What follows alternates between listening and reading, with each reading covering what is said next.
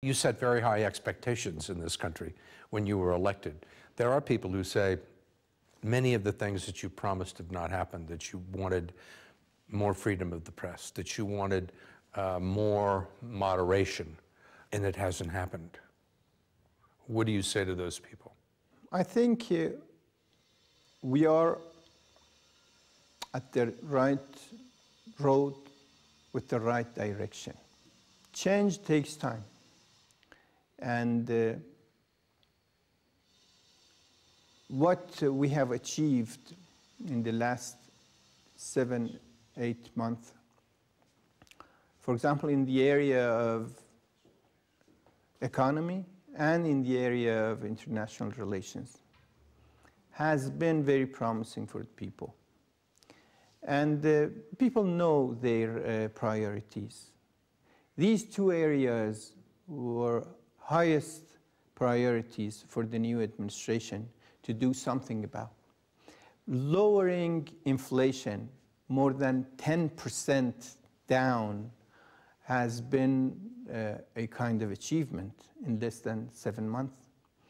Uh, and you know that uh, inflation uh, is felt by lowest income groups more than uh, higher ones on international relations, uh, reaching this agreement uh, for the plan of action on nuclear issue um, has given a positive sign to the public.